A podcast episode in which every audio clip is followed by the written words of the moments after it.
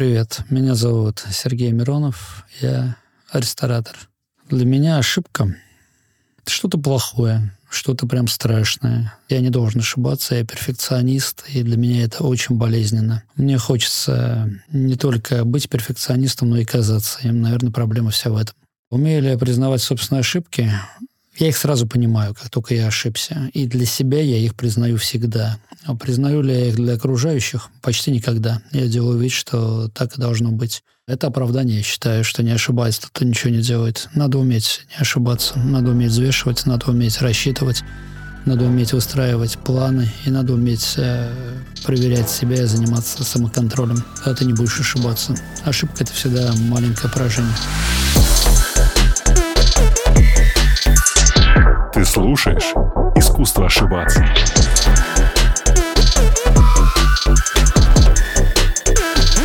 Сергей, салют. Спасибо, что пришли. С радостью. Довольно забавное совпадение, я должен про это сказать. Я тоже делаю бизнес не в ресторанной среде, и мы сидели с моими партнерами, и говорю, слушай, говорю, нам надо нанять а, пиарщика, потому что много информационных поводов, надо как-то про это рассказывать миру. Он говорит, слушай, говорит, у меня есть прекрасная девушка, давайте дам контакты. Мы с ней созваниваемся, я там объясняю, что мне нужно, я говорю, а с кем вообще сейчас работать? Она такая, ну вот, говорит, здесь отличный, типа, мужчина, молодой человек, Сергей Миронов. Я говорю, подожди, говорю, ты же, блин, ты же мы с тобой в почте переписываемся, ты мне его пичешь. Она такая, а, да, похоже, да, вот так все совпало. Так что я думаю, что мы встретились бы в любом случае, потому что я пришел ровно к тому же профессионалу, с которым вы и работаете. О чем будем говорить и о чем вообще хочется поговорить?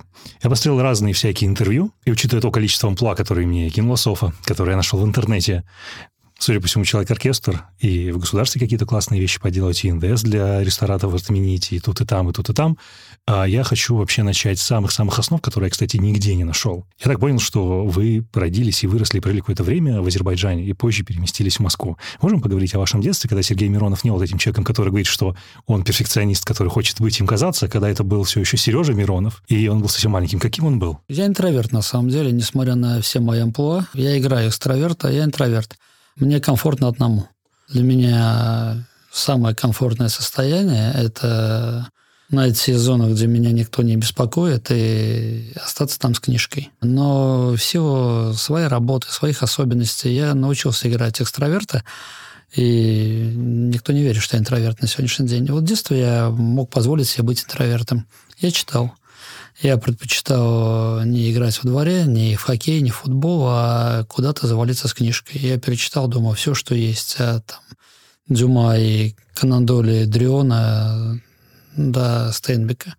Для детей это как бы не свойственно совершенно. Совершенно не свойственно. Да, да, Стейнбек, Голсорси, как бы, да, я туда, я ушел туда, мне, потому что у меня кончилось, у меня книжки закончились, у меня закончилась антология фантастика, у меня закончился Дюма, у меня закончился Канан Дойль, как бы, и мне надо было куда-то двигаться дальше, и я лез как бы уже в сложные книги, книги как бы, такой э, спокойный ребенок именно спокойный. Я никогда не был героем. Меня мама делала вандеркиндом.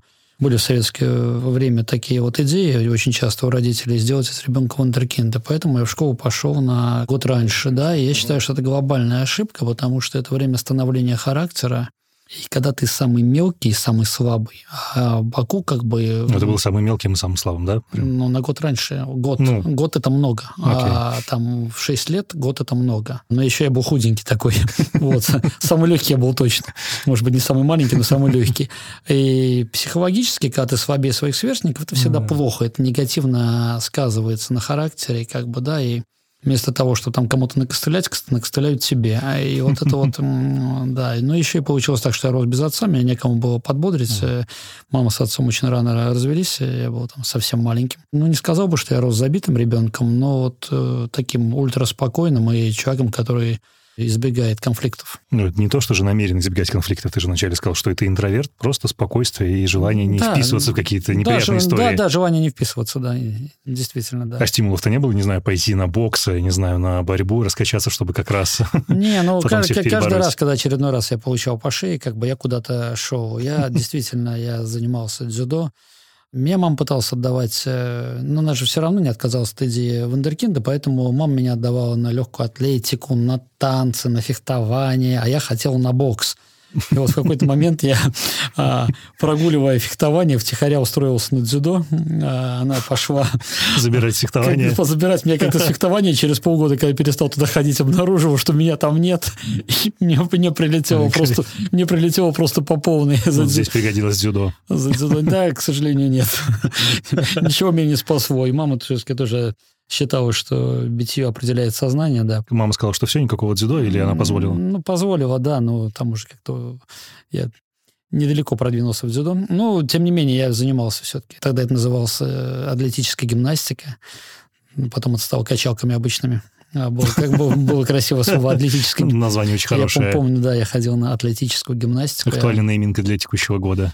Вместо да, фитнеса. Да, да, да, да. Первый раз там какие-то комплексы записывали пили какие-то фортогены, какую-то малютку там детскую раз, разводили, как бы, да. Ну, потому что не было протеинов. Но был у меня период, да, когда я хотел нравиться девочкам и что-то с собой делал. Но это было до 14 лет, потому что в 14 лет я уже переехал в Москву. Это как раз история с поступлением э, в колледж, да, из ПТУ. Колледж. Не тогда, очень корректная, да, да, она не использовалась. Да, да, Шарага. Да, да, Шарага, конечно. Я поступил в СПТУ-90 города да. Реутов. Все было очень просто. В Баку в этот момент были боевые действия, и да. ребенок, э, который наполовину армянин, э, рисковал остаться без головы а, ребенка, который наполовину армянин, отправили в Москву. Но в Москву как бы, а как ты отправишь? Не доучиваться в школе. А общагу не давали в школе. Общагу давали только ПТУшникам. И меня с детства пугали, будешь плохо учиться, станешь ПТУшником, и все у тебя в семье с высшим образованием, там, от дедов, прадедов, как бы, и... а ты будешь первый в семье ПТУшник, вот накаркали, я стал ПТУшником. Научился ты хорошо в школе, я правильно понимаю? Я в, в школе учился посредственно, а, несмотря на все мое чтение, у меня была пятерка только по литературе. Я мог разобраться во всем, мне было скучно, мне это не нравилось. А, по геометрии у меня всегда была пятерка. Ну, потому что для меня это было очевидно, как бы там не надо было ничего учить. То есть преподаватель... Все нарисовано. Ну, нарисовали, как бы, ну, все очевидно, что там учить-то, как бы, а все остальное, как бы там тройки, четверки. Нет, я никогда хорошо не учился. Я, в принципе, не учился, я посещал школу, как бы, и что успевало мне влететь в голову во время уроков, то я и отвечал.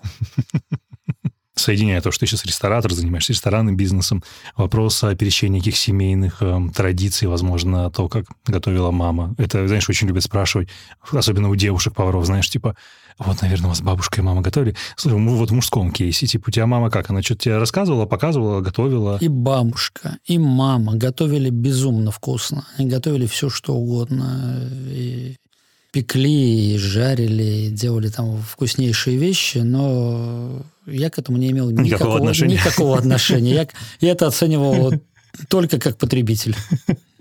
А, не-не-не-не, в детстве у меня были порывы такие. Я покупал, был такой порошок, а в нем был кекс. Угу. И я его разводил, засыпал форму и ставил сам в печку, как бы я пек кексы. Потому что он был вкусный, его не всегда пекли, поэтому мне легче было пойти купить его и испечь самому. Испечь самому. Да. да, да, еще у нас была электрическая шашлычница, и я иногда в ней жарил шашлык. И, себе. и себе, и всем остальным. Ну, это просто, господи, нарезал мясо, замариновал, и я все это, да, все это жарил. Блин, ну, кстати, вот переносясь в Шарагу, в СПТУ, как там вообще с едой обстояли дела? Я видел, что в одном интервью говорил, что, в принципе, покупал там хлеб, а, батоны, типа кефир, но как вообще елось? Ты просто не понимаешь, что такое Шарага до конца, давай слушай. Не понимаю, не понимаю, давай объясним. Шарага в 90-м году, я поясню, что это такое. А, в 90-м году ты заселяешься в ПТУ, в Реутов.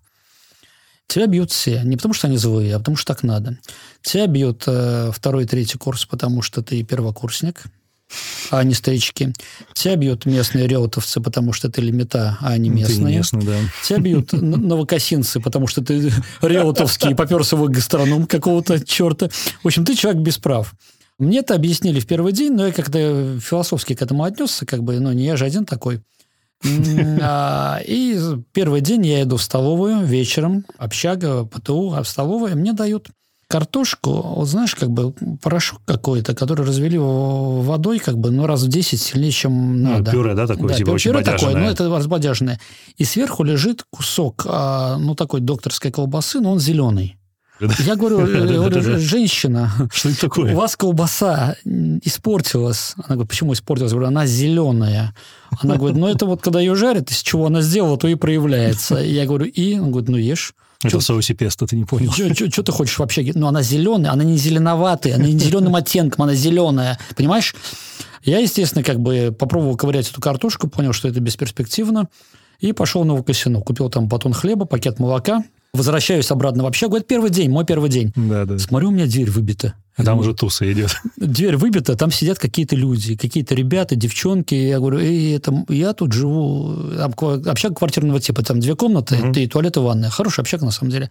Я говорю, я здесь живу. Они говорят, слушай, ты новый, что ли, да? Мы здесь сегодня с девчонками потусим, водочки выпьем там, ну, со всеми остальными последствиями, а ты иди где-нибудь в другом месте поспи. Я говорю, не, ну подождите, и говорит, хлебушек с молоком, кстати, оставь. Я говорю, вы что там, вы офигели? Они говорят, слушай, ну, ну будь другом, правда, ну сейчас вставать, бить себя, тут кровь, грязь, как бы пусть тебя убирать, ну просто возьми, куда-то тебя выносить отсюда, ну просто возьми и уйди просто, ну не заставляй нас, не заставляй нас, мы сидим, выпиваем, у нас девчонки, ну зачем нам надо обязательно тебя бить, ну будь человеком, просто уйди по-хорошему. Вот это, э, и это, я это запомнил на всю жизнь. Когда человек понимает, вот я на него смотрю, я понимаю, что меня сейчас станет и отметелит. Неотвратимость и, такая. Да, и он просто не хочет меня петелить, он меня уговаривает, чтобы не бить меня. Я в соседнюю комнату, пацаны, там какие-то местные, пошли, наваляем, выгоним. Он говорит, ты что, идиот?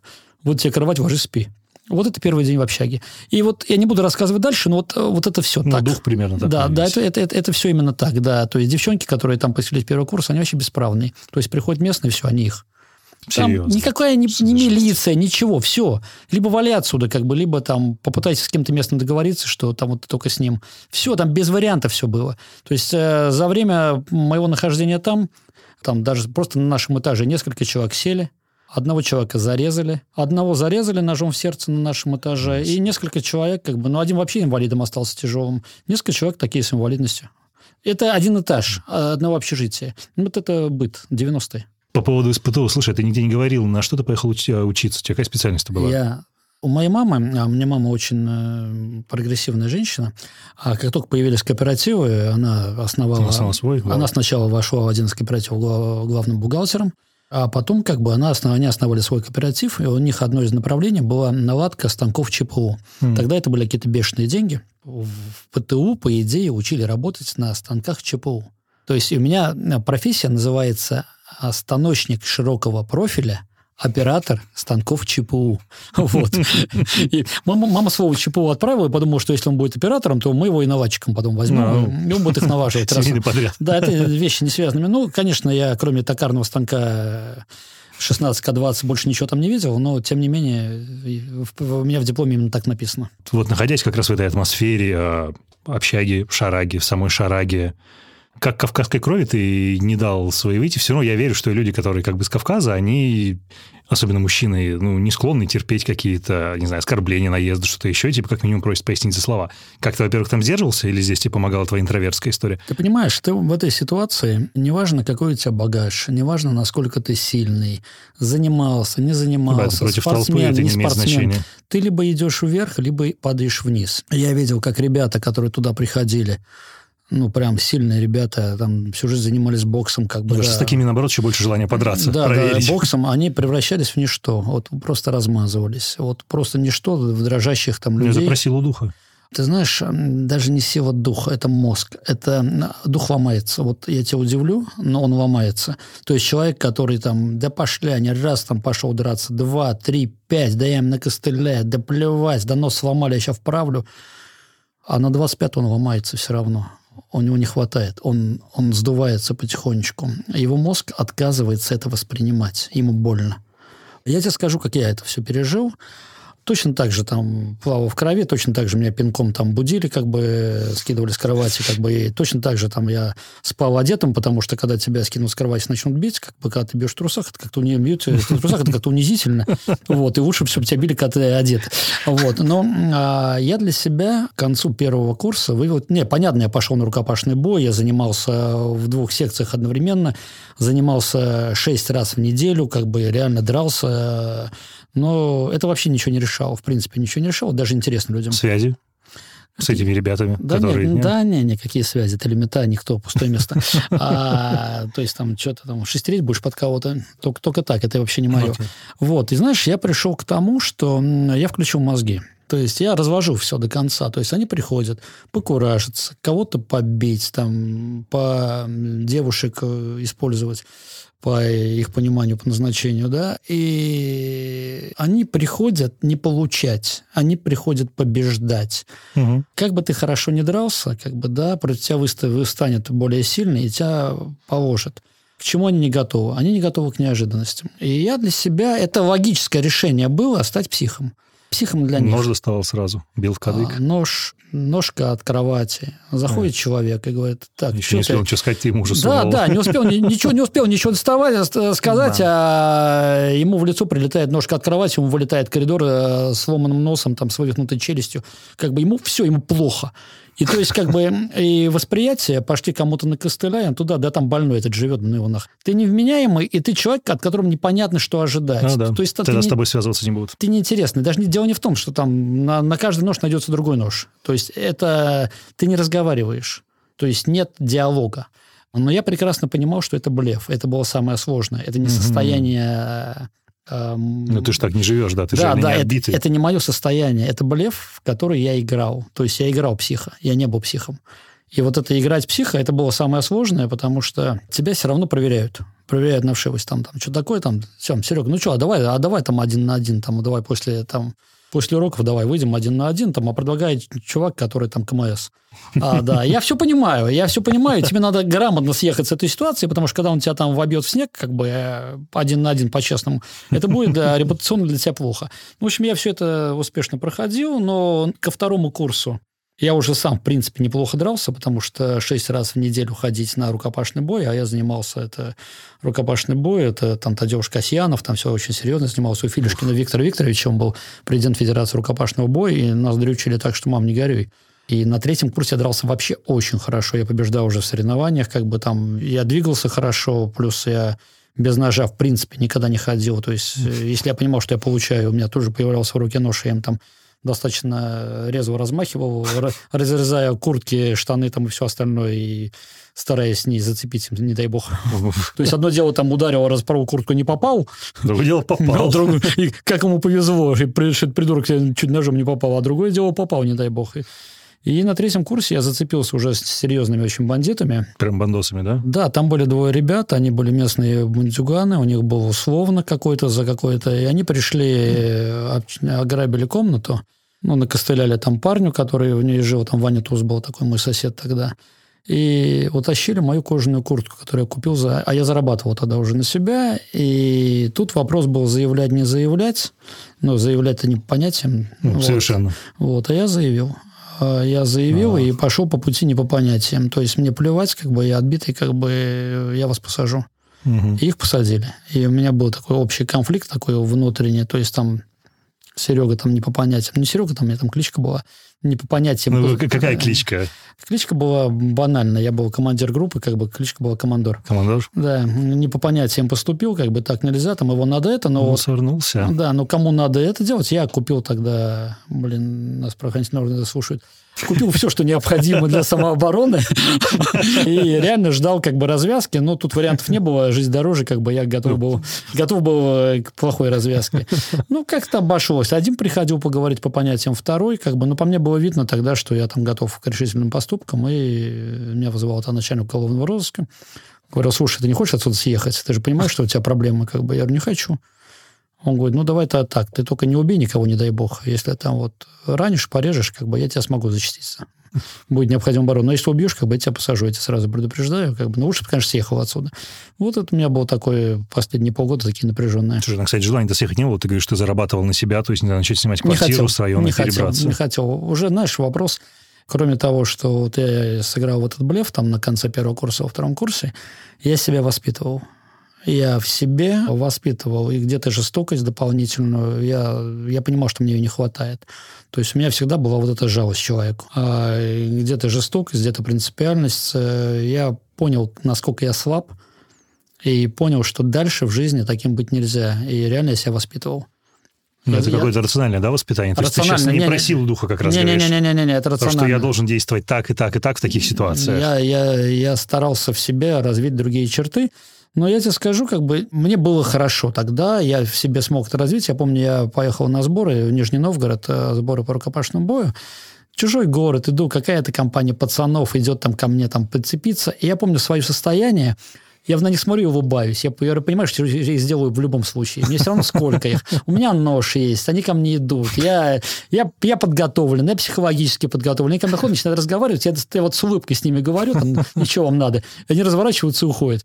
Это уже не блеф, как бы я уже настолько в себе уверен. Это даже мое возвращение с тренировки. Я возвращался каждый день там в 9-10 вечера, и электричка шла до Реутова. А электричка – это место такое, там, как на, на том языке обували.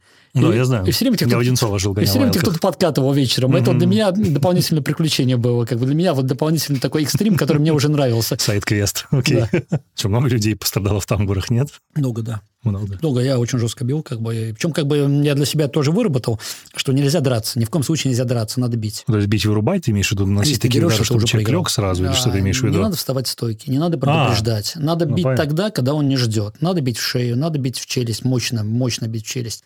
Понятия честная драка нет. Один из двоих по определению сильней. Не бывает, не бывает честной драки. Поэтому начинается вот этот конфликт, и ты улыбаешься и с улыбкой... И в ухо сразу и, и, Не, не в ухо, а с улыбкой там вкладываешь, чтобы мощно боковой в челюсть, как бы первый лег. И второму говорю, смотри, смотри, как он упал неудачно. И второму, бам, второй лег. Ну вот как бы... А, понимаешь, когда это у тебя происходит там восьмой, девятый, двенадцатый раз, ты настолько набиваешь руку, и ты понимаешь, что они не готовы. Я ловлю этот момент. И тут как бы, ну, обычные ребята становятся на тебе не противники в тот момент, и ты вот прямо ты ловишь этот кайф что вот ты, ты, ты, ты уже перешел от границу. Сели, да, про ресторанный бизнес разговаривать, начали про Но ты знаешь, а, к сожалению, как бы природа человека дает свое. И вот лет за пять последующих после общаги я все это потерял. Да, просто ушло и все. Ушло и Вернулся все. к своим каким-то я, истокам. Я, я, я стал собой опять. То, кто ты есть, ты возвращаешься. То есть я могу вернуть, я знаю, что я могу вернуть в случае проблем. Я начинаю, mm-hmm. мозг начинает работать по-другому, и я там потихонечку зверею. Там я вот через недельку, то есть первое ощущение как бы у любого нормального человека такая легкая паника, но через неделю я уверен уже в себе, я уверен в том, что я делаю. То есть я умею в себе это поднимать, эту волну. Интересно. Я не знаю, мне кажется, предприниматели иногда стараются избегать этот вопрос, но первые денежки, а на, на чем ты зарабатывал как раз вот находясь в общежитии? Ты же не все время дрался, типа, или что? Или ты оказывал услуги я, безопасности? Я, я просто это не смог найти, кстати. Я делал все, что угодно. Расскажи я... какие-нибудь интересные халтуры. Это что, так... Прекрасная халтура. Приезжаешь на Угиреева, столбишь место на пешеходном переходе, ставишь туда кого-то подержать это место, сам доезжаешь до Перова, угу. до универсама, заходишь с заднего входа, покупаешь два ящика водки, три ящика пива, загружаешь все это в сумку, на себе все это прешь до этого перехода, угу. стоишь там и торгуешь, Начинаешь продаешь торговать. это пиво, продаешь эту водку. Стоять там стоило что-то, по 100 рублей, как бы мы отдавали крыши какой-то. Отдавали, потому что легче было отдать, чем с ними ну, конечно, да, возмущаться. Проблемы. И стоишь, торгуешь. И наторговываешь достаточно неплохо. Куча народа идет, как бы вот переход, вот купил водку, взял он там, покрутил его там до настоящего, до настоящего. Настоящий. Каждый день стою, а потом ты как бы, когда уже стоишь каждый день, тебя уже знают, как бы, что ты стоишь каждый день, что у него все настоящее, все, все реальное. И стоишь, продаешь. Вот, вот, ну, вот реально первые деньги. У меня было много денег разным способом добытых, как бы я на сегодняшний день нахожусь в неком общественном статусе, при котором как бы я э, не стал, не, стал, не стал бы хейтерам давать повода. Не знаю, как у вас, но у меня совершенно нет сомнений в том, что ресторанный бизнес сегодня – это вовсе не про блюда или качество обслуживания по отдельности. Ресторан сегодня – это про создание уникального клиентского опыта, который складывается из места, меню, сервиса и еще сотни факторов, о которых мы не вспоминаем сразу, но все равно учитываем, оценивая заведение в голове. Даже если вы не были в ресторанах мясо и рыба, то, скорее всего, вы хотя бы раз были в Макдональдс, ну или уже по-новому вкусная точка. Но и любые другие сети подойдут тоже. Как вы думаете, в чем главное преимущество сетевых ресторанов для посетителя, которое, кстати, позволило им стать таким огромным бизнесом, покорив всю планету? Возможно, вы назовете их фирменный вкус, или отдельные блюда, скорость обслуживания или что-нибудь еще. Все сводится к одной простой вещи – уверенности – вы уверены в том, что в любой точке мира, где есть Макдональдс, вы не только получите ту же самую картошку фри или напиток, кстати, где бы вы ни были от Лондона до Юханнесбурга, но и это будет в абсолютно таком же помещении с классическим дизайном и условиями для приема пищи. Ощущение уверенности только усиливается, если во главе компании стоит фигура, которой вы можете доверять лично, а значит быть уверены в том, что вам предлагают. Однако как предпринимателю транслировать это чувство вовне, работая в условиях неопределенности и быстро изменяющегося мира? Ведь ошибиться достаточно просто, а вот извлечь из этого урок и обернуть это в успех гораздо сложнее. Да и как бы красиво это ни звучало, далеко не всегда удается извлечь полезный урок.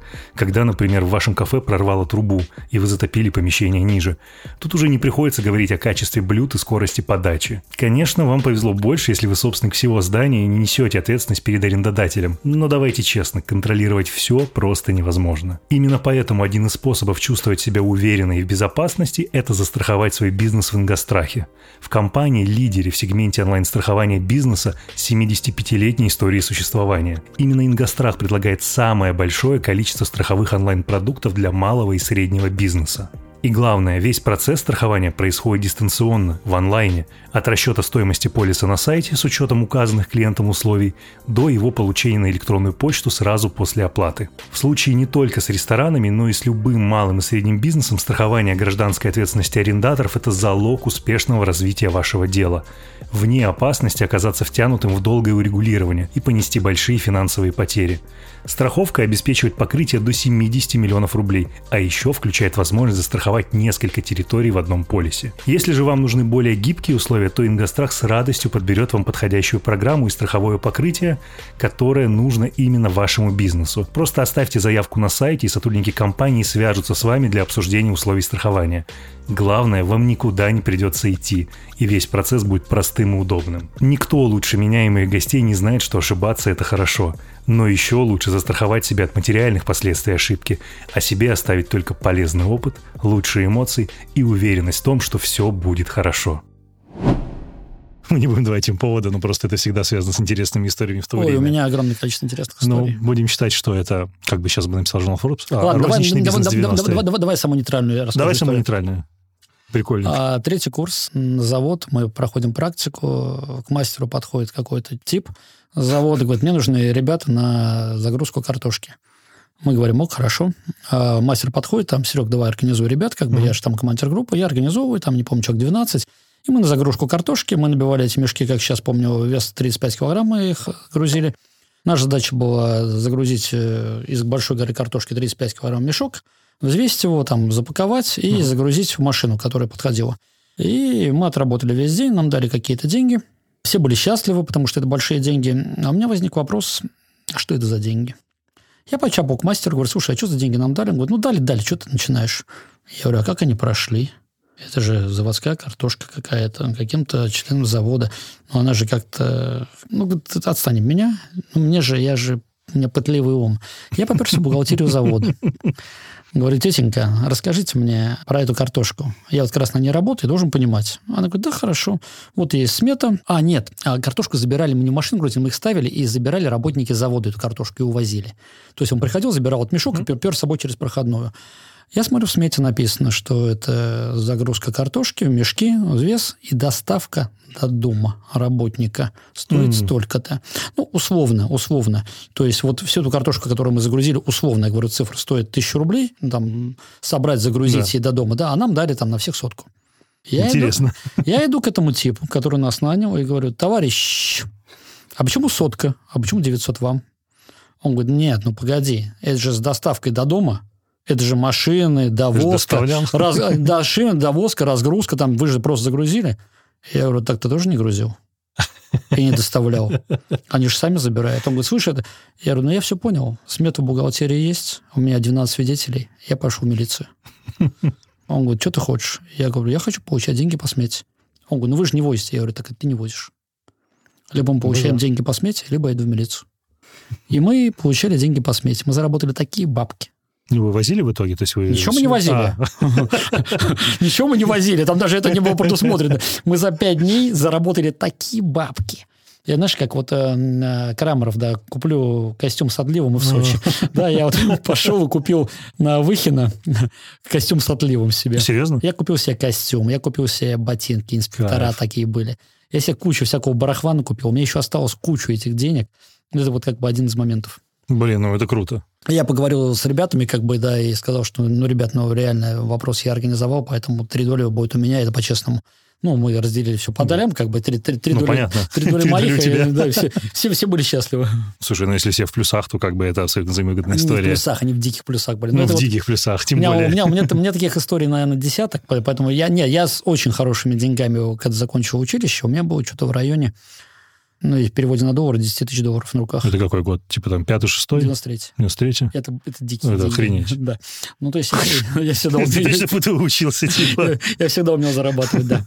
Но при этом я живу в ПТУ, как бы... Сейчас, если мы посмотрели, знаешь, какие-то модные там нон-фикшн книжки, в которых а, американский постоянный гуру пишет, что если вы начали зарабатывать много, не меняйте свой уровень потребления. Вот, реальный пример. Понимаешь, когда ты ешь батон и запиваешь молоком, ты начинаешь включать мозги и должен понимать, как надо заработать. И вот ты знаешь, с одной Слушай, стороны... извините, перебьюсь, а это давило или это стимулировало больше? Меня это стимулировало, меня это не давило. То есть я, знаешь, я не хотел быть убогим. То есть я смотрел на своего соседа, там, Васю, был Мыз- убогий. Ва- Васю Мызникова из Тулы. И я понимал, что не хочу быть как Вася Мызников из Тулы. Ну, не хочу. Я, э, господи, ну я умнее. Я, то есть я не готов вот э, ко всему Ну, тому, жить что... так. Да, ко всему тому, что меня угрожает. То есть есть люди, которые вот ходят. Я хочу тоже дубленку. Я купил себе дубленку. Я хочу кожаную куртку. Я купил себе кожаную куртку. Ну, то есть, как бы я вот все те потребности, которые у меня были на тот момент, я все реализовал. А в окружении, ну, полагаю, что нет, но все равно должен спросить, были примеры состоятельных, богатых, типа людей каких-то, не знаю, Нет, мажоров, каких-то нет, легких бешеных не, денег? Не, не, ну ты что, ну там, Ну, все, там все за ребята, которые учились в ПТУ, это дети э, рабочих Ну, заводов. заводчан, понятно. Это или еще, еще один пример тебе скажу. Давай. Ладно. А, я что-то топаю мимо местком, по-моему, был, правком, в общем, какая-то замечательная организация. И смотрю, что там написано что-то про путевки в Архипо Осиповку Краснодарского края. Мгм. Я захожу, там сидит какая-то женщина. Я говорю, слушайте, а что за путевки в Архиповсику? Я на заводе прохожу практику. Они говорят, это для ветеранов завода специально. Так она стоит там 50 тысяч, эта путевка. А им, ну, я, к примеру, говорю, деньги. Да-да. А им за 3,5 тысячи, как ветеранам завода. Я говорю, а можно мне тоже? Я начинающий ветеран. Вообще я молодежь, как бы молодежи нужна дорога. И что им туда ехать, в Архипосиповку? Там всякие дискотеки, бары, как бы. далеко вообще. да, что ветераны там потеряли? Они своим детям отдадут. Я говорю, так это несправедливо. Дети-то не ветераны завода, как бы. Они получат, и дети полетят, как бы. А можно я тоже? Я же на заводе работаю. Ты что? Я говорю, ладно, хорошо, давайте по-другому. Я говорю, я 50 тысяч дам. Она говорит, да? Я говорю, да. Она говорит, давай. Я говорю, у меня сейчас нет, но вы меня запишите. Она меня записывает. И на следующий день обсидит эта тетка. Иду на третий день, не она, сидит другая. Я захожу, Миронов записано, видите, вот там 3,5 тысячи. Она мне дала путевку. Тетка примчалась к моему мастеру часа через два с воплями, как бы, с воплями, пускай этот жулик отдаст путевку обратно. Я говорю, не-не-не, путевка выписана, до свидания. Судя по всему, вы хотели всех обмануть, у вас это не получилось. Как бы, если хотите, пойдем директору завода разбираться. Есть желание, пошли, как бы, нет желания, останьтесь Желание меня. отпало, я Да, я, я, я поехал да, с этой путевкой. Клево там было, да? Нормально съездил? Да шикарно. Я 25 дней, по-моему, э, отдыха на море. И что, и как этот пазл сложился в историю с, а, ну, извини, я назову это общепитом, не знаю, насколько это слово там нравится и не нравится, но как эта история перешла для тебя в еду? Мой э, старший товарищ, коллега, президент Федерации рестораторов и ательеров Игорь Бухаров говорит, что слово «общепит» — это вульгаризм. Вульгаризм? Да, он Хорошо, говорит, это- поправь он- меня он- здесь. Мне, мне, мне нравится, просто я всем говорю, что это вульгаризм, я сам употребляю слово «общепит». А как правильно называть? Ну, ресторанный бизнес? Блин, Ну, никто не знает, как правильно называть. Окей, как эта история трансформировалась в бизнес с едой? Это То всё- есть это, я это- тоже не это- понял. это все случайно. Я, ну, когда закончилась эта учеба, я переехал в общежитие МИСИС за бутылку коньяка и там еще что-то. Меня вселили в, в общежитие Института стали и сплавов, хоть я не имел никакого отношения к Институту стали и сплавов. Но зато это был центр улицы Орджоникидзе, мне очень А, нравилось там жить, да. Вот, я устроился в палатку а, на Лубянке, я продавал алкоголь и всякое барахло.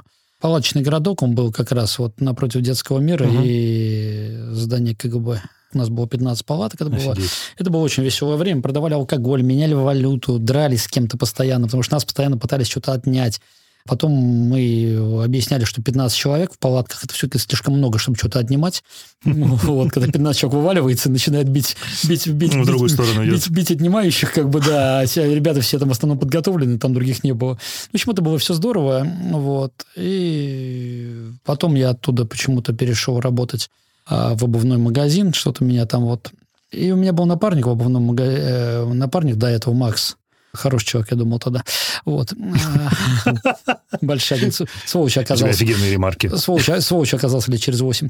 В общем, ну не в этом дело. А мой товарищ Макс Большакин, который со мной вместе работал, редко сволочь. Давай еще адрес сольем. Пошел, я, я всегда правду говорю.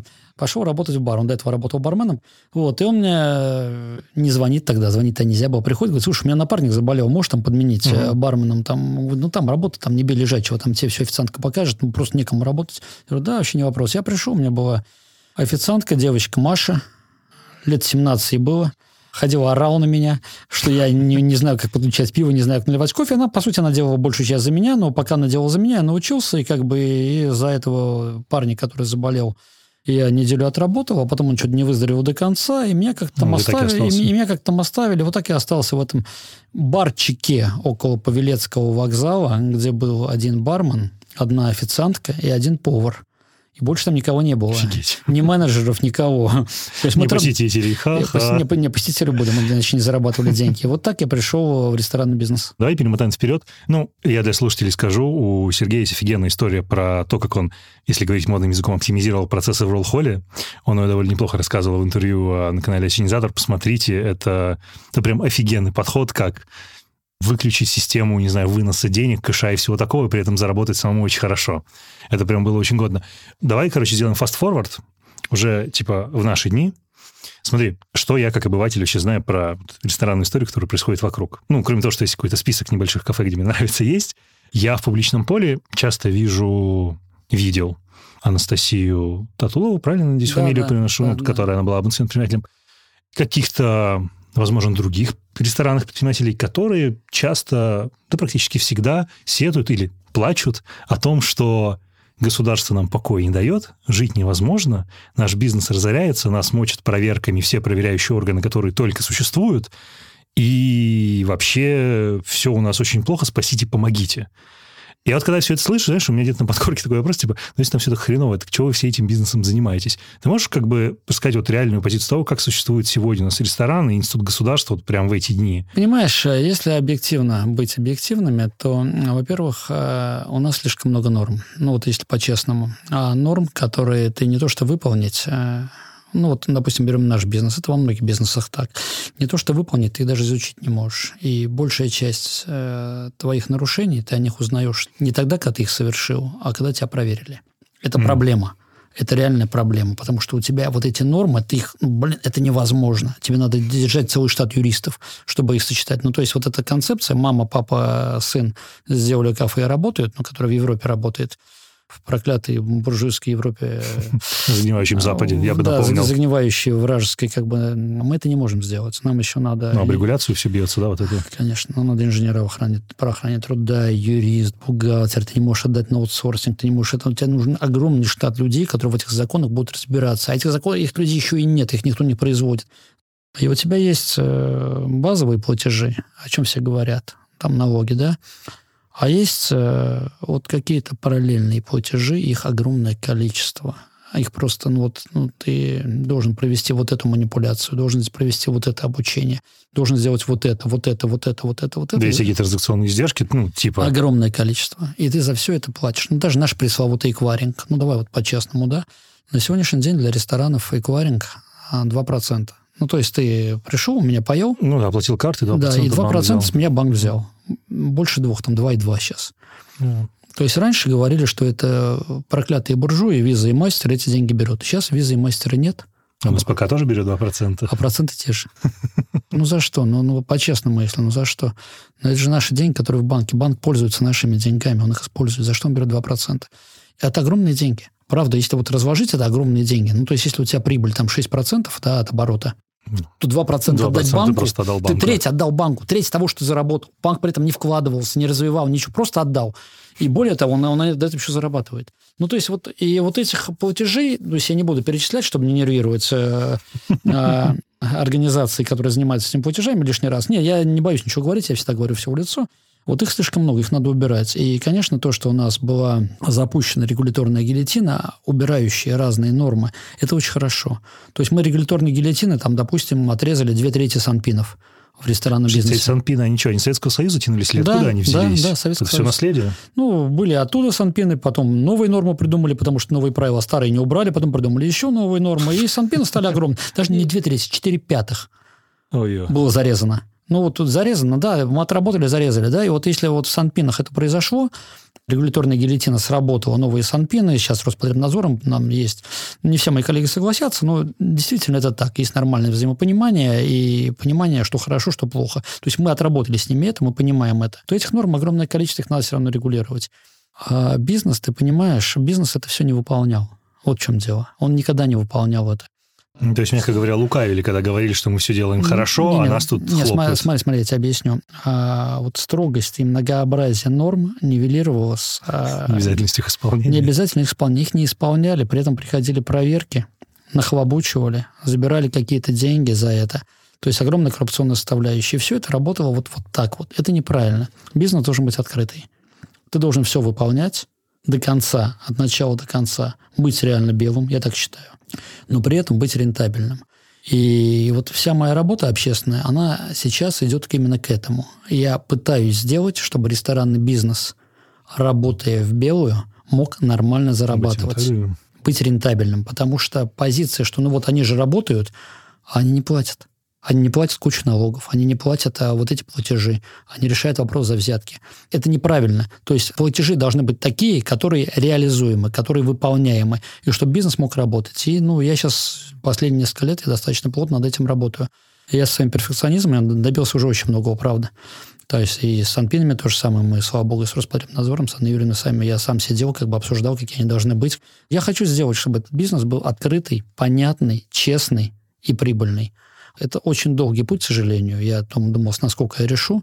Но потихонечку, мне кажется, эти вопросы удается решать. Он не открытый, не прозрачный, вот такой а, высокотранзакционный в плане этих сопутствующих платежей на всех уровнях. То есть можно, ну, я буду говорить сейчас брендами, ну, для того, чтобы типа для себя основать, ну, условно, дерьмо оно творится условно на уровне, не знаю, фудкорта, не знаю, на уровне какой-нибудь шоколадницы, кофемании, Оно- ресторана, давай, да? давай я имен не буду Не, называть. без имен, конечно, я Именно, для себя просто. Она, она творится везде. На всех уровнях. Да, если там ребята говорят, что да нет, у нас все это у вас тоже есть. У вас есть другие проблемы, которые вы тоже как бы нашли способ как обойти. Ну, как бы, ну, есть вещи такие, которые полузаконные, ну, которые вроде можно. Ну, серая зона. а, да. ну, нет, нет, серая зона это нельзя. Ну, вроде можно, но на самом деле, как бы, если на- начать разбираться глубоко, то это То запретят. нельзя. Ну, да, то запретят. Ну, то есть, нет, я не говорю сейчас про какие-то нелегальные вещи, но э, и я считаю, что мы к этому должны прийти, потому что любое развитие бизнеса сегодня, сегодня мы в цифре живем, все открыто, все видно. Всё учитывается везде. и дальше, как бы, да, раз все учитывается, есть одна дорога в белый открытый бизнес. Соответственно, все расходы должны быть такие, чтобы они не превышали твои доходы.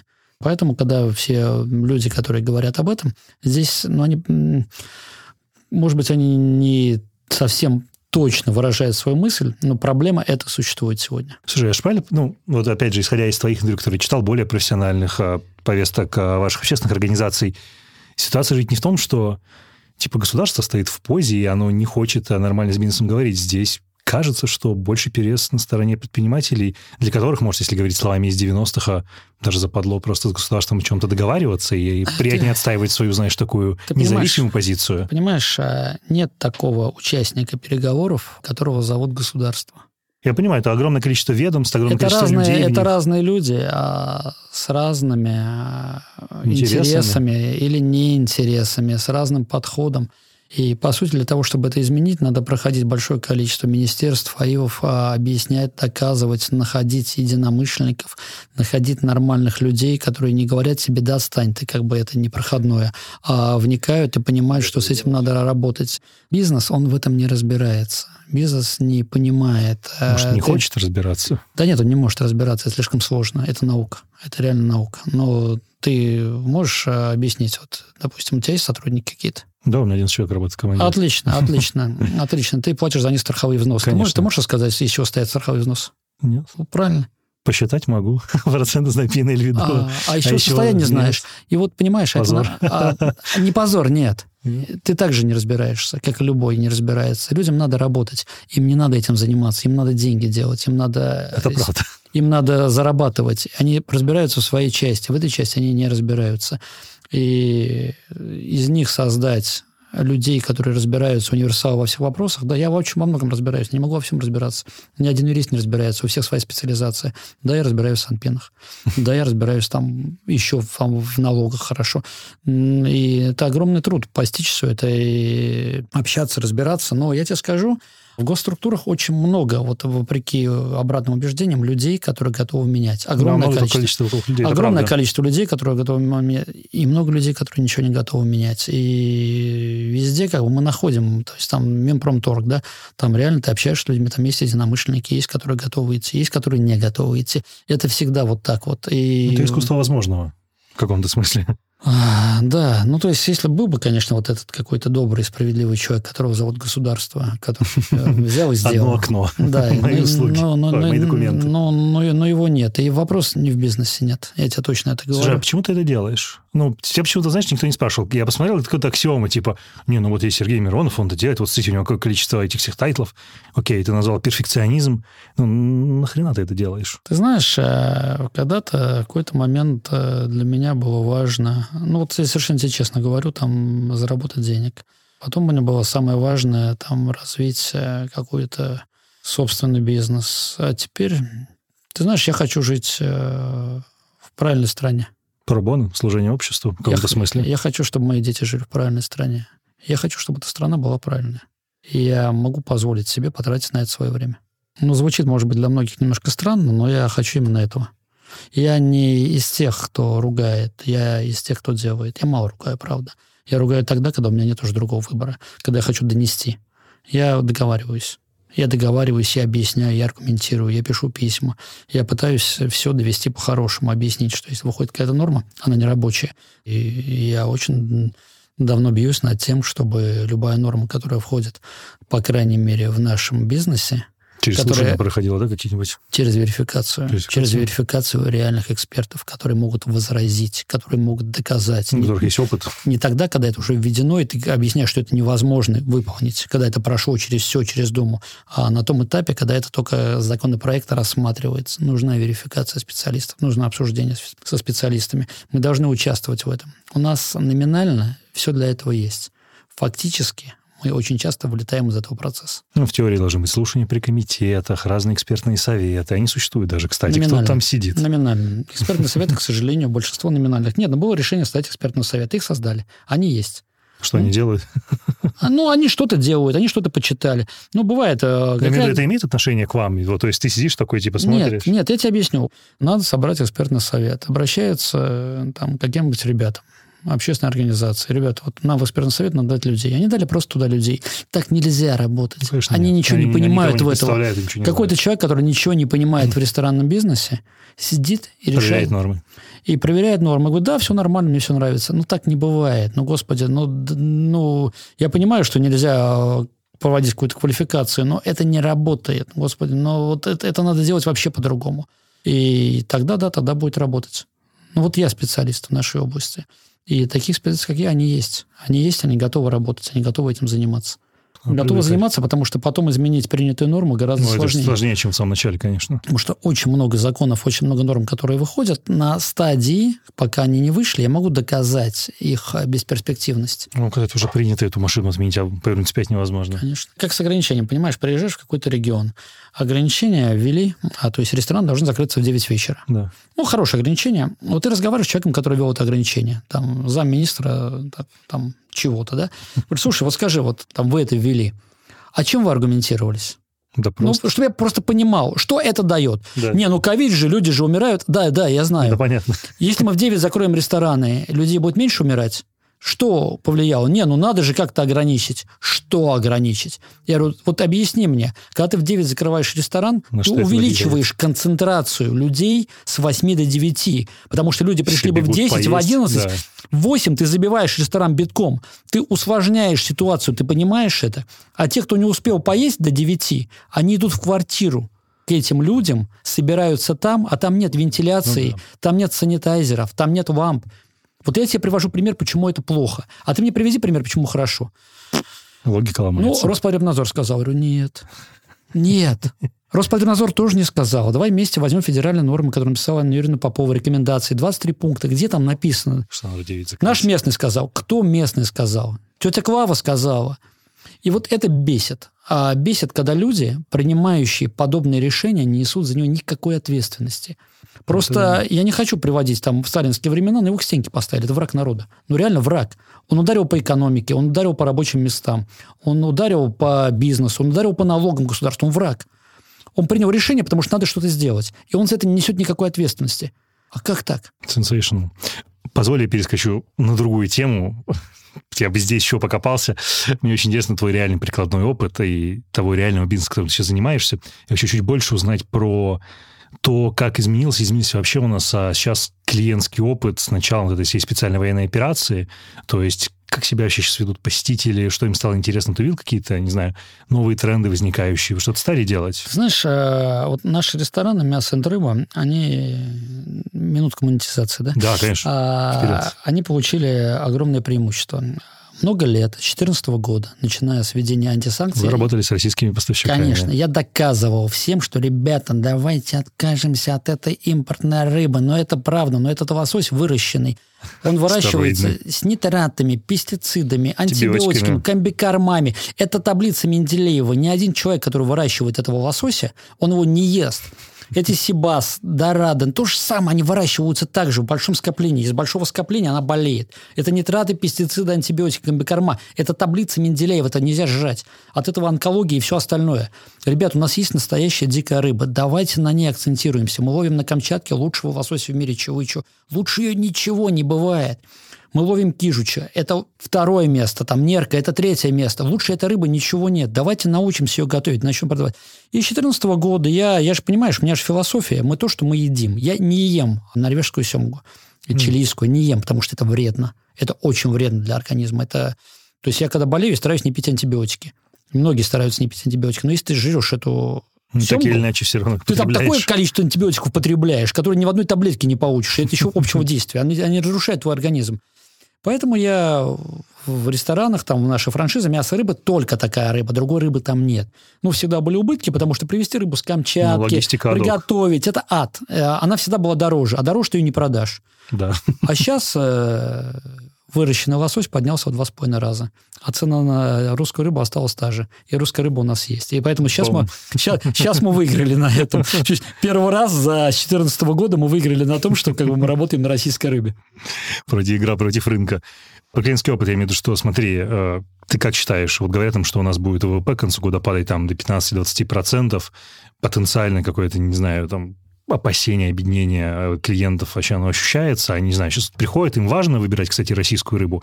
Или они, например, просто хотят сейчас уже поесть, сравнительно красиво, но недорого и уйти? Ты знаешь, очень много людей, которым важно. Очень много людей, которые начали разбираться в своем здоровье. Правда. И вот у нас очень большое количество людей, которые ходят мясо рыбы, это люди, которые, там, у него холестерин повышен, он старается есть рыбу, чтобы mm. понизить его. Он понял, наконец, какую рыбу надо есть, поэтому он ходит. Потому что эту рыбу себе даже в магазине не купишь. Ну, нет ее. Да, ее нет там. Ее нет. То есть ее можно, можно, можно съесть у нас, как бы, да. И они начали это понимать. Они начали понимать, что соус, который, как бы, э, мы делаем, мы его готовим сами. Это не порошок, разведенный с глутаматом. Мы его сутки делаем. Мы им рассказываем это. Перец, который мы продаем, это, ну, все, это, это чистая еда. То есть мы максимально попытались сделать чистую еду, и вот людей, которые едят эту чистую еду, в шестнадцатом году, когда я запустил, там, первый вообще метанфиш запустился в одиннадцатом году, то вообще не понимали, что это такое. В шестнадцатом тоже. Вот сейчас 22 год, Стали понимать. Огромное количество людей, которые ходят к нам в рестораны, которые понимают, что это здоровая еда и ходят ради нее. Огромное количество людей. Кайф. У тебя был интересный пассаж, интересная мысль относительно того, что доставка, веберизация как раз убирает, убивает средний сегмент. То есть а, люди, аналогичное блюдо, которое, ну, в общем, они могут без потери качества получить себе домой, выбирают доставку, и тем самым, короче, средняя прослойка бизнеса рушится. Этот тренд сейчас как-то дальше идет, он вас стал задевать? Слава богу, он пошел обратно. обратно Значит, пошел. Он, он разрушал нас, он разрушал нас э, всю пандемию, всю удаленку, но сейчас доставка падает, и падает очень серьезно. Почему? Потому что люди все-таки понимают, э, что то, что они заказали в доставку, это не того качества. Ну и, господи, это не сильно отличается от полуготовой еды из магазина. Мне многие говорят, ресторан, это все превратится в роботов. Да не превратится. Как театр не превратился в роботов, так и ресторан. Туда ходят за ощущением, туда ходят за гастрономией, туда ходят за руками, которые это могут приготовить, за оттенками. И как только люди ушли с удаленки, доставка улетела практически обратно где туда, была? Где, где она была до 2020 года. Она, она примерно уже почти там. Окей. Слушай, история с уходом Мишлена большой откат для рынка как такового. Было ли это большим приходом О, или отходом? Да, это было великое происшествие, это было великое событие. Это у нас, сарказм у, сейчас у, или у, нас, серьезно? у нас 100 тысяч ресторанов в России, и 9 из них получили звезды Мишлен. Это великое. Вот, и, и все остальные э, 99 тысяч э, 990 а, Один. один ресторан очень переживают. А, а эти девять, ну, ну, ну, господи, ну что это такое? Ну, пришел Мишлен, ну, ушел Мишлен. Это все фарс, это все... Ну да, хорошо, что они пришли, да, спасибо московскому правительству, привели. Но это ничего, это просто пиар-событие, большое пиар-событие. Ну и все. Тогда, если говорить не про пиар-события, твои иностранные амбиции по твоим иностранным проектам сейчас как? Свернул, пересмотрел? Ой, ты думаешь? знаешь, у меня все с этим а, плохо. У меня же, знаешь, я же такой, я про страну. А я хотел доказать, потому что к нам приходят итальянцы, французы, испанцы, учат нас, лечат. Я хотел доказать, что мы их сами Мы тоже можем, можем учить, что мы сами можем научить. До пандемии я договорился. Я хочу франшизу. Я, у меня же все тебя франшиза. у у меня, у меня, у меня, у меня все франшизы франшизные. До пандемии я договорился в нескольких странах уже об открытии ресторанов. Все, я договорился. То есть Берлин, а, Прага, в Испании я Так. договаривался. То есть у меня все, у меня были договоренности уже на... Вот я заходил туда с, с моей франшизы, я уже разрабатывал продукт, как только бам, с пандемией. Все застряло, все умерло. И Нью-Йорк, да, и Нью-Йорк еще. все застряло, все умерло. Везде в этих странах я запатентовал даже свой товарный знак and Fish. То есть мясо рыба в Москве, там. Fish. В эти страны, потому что я захожу туда, везде запатентовал Нужно товарный знак. Все, я все подготовил, почву. Пандемия заканчивается, я возобновляю переговоры, все, мы вроде бы уже начинаем договариваться.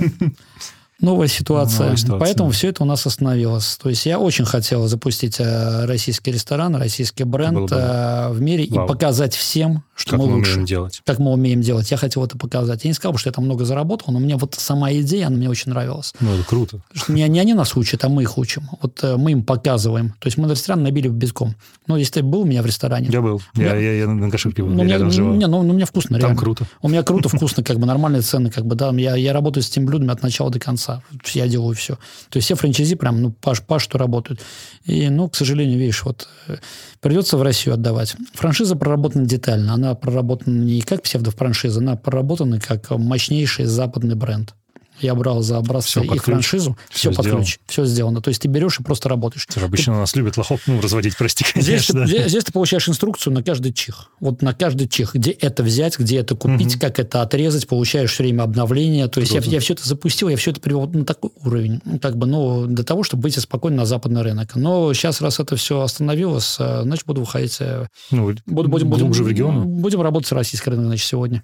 Ну, просто на российский рынок мы так и так бы пришли, как бы я ставил себе задачу им показать, как бы, ну, сейчас поэтому рассматриваем... Турция, Эмираты. Нет? Сейчас рассматриваем Новосибирск. Сейчас я, наши все рванули в Эмираты. Я Эмираты, Эмиратам нечего доказывать. Я хотел Европе доказать Америке. Блин, да факт. Эмиратам, как правда, кого-то Мне нечего нечего, доказывать. нечего доказывать. Как бы в позиции заработка Эмиратов выгодно. Но опять, я же тебе сказал, как бы это, наверное, Ну, странно это не звучит. деньги. Странно звучит, я, я давно не про деньги. Это не станут считать нормально, это уровень мотивации. Они Я, меняются. я, я, я, правда, я давно не про деньги. Я не вижу в этом смысла. То есть на том уровне, на котором я нахожусь, и мне хватает. Какой-то следующий уровень, яхты, вертолеты, но я как-то не хочу его. Я не знаю, ну, у меня нет, нет потребности этой. Ты спроси меня, сколько я заработал в прошлом месяце, я не скажу. Правда не скажу. Пожалуй, крайний вопрос. Знаешь, я пока ехал, я что-то копался в ВКонтакте и видел цитату Брэнсона, который говорит, а, вот знаете, меня сейчас спрашивают, типа, как стать миллионером? Я вам говорю, возьмите миллиард и откройте авиакомпанию. Говорит, вы гарантированно станете миллионером. Давай пробуем эту историю в обратно крутануть, то есть, а что произойдет, если ты становишься ресторатором вот в, такой, в таком подходе с деньгами? То есть тоже возьмешь миллиард, станешь миллионером? Без опыта нет. Без опыта в ресторане ничего не получится, к сожалению. Нужно прям серьезнейший опыт, слишком много нюансов, слишком сложный бизнес. Более того, я скажу, рестораторы, когда уходят из ресторанного бизнеса, идут в другой, не всегда добиваются успеха. Ну, потому что настолько людям со стороны это непонятно, здесь настолько сложно, настолько нюансов. Ты настолько должен уметь делегировать, контролировать, выстраивать точки, успевать принимать решения, что у меня есть друзья, которые ушли из ресторанного бизнеса, все мои друзья, которые ушли из ресторанного бизнеса, все преуспевают в другом бизнесе. А в ресторанном бизнесе они были среднячками. Я понял. Слушай, Сергей, огромное спасибо за этот разговор. Э, Общался бы еще несколько часов. На 90-х засели, но я думаю, что получилось прекрасно. Большое спасибо. Зови, зови. Можем э, в итоге и про ресторанный бизнес поговорить, если надо будет.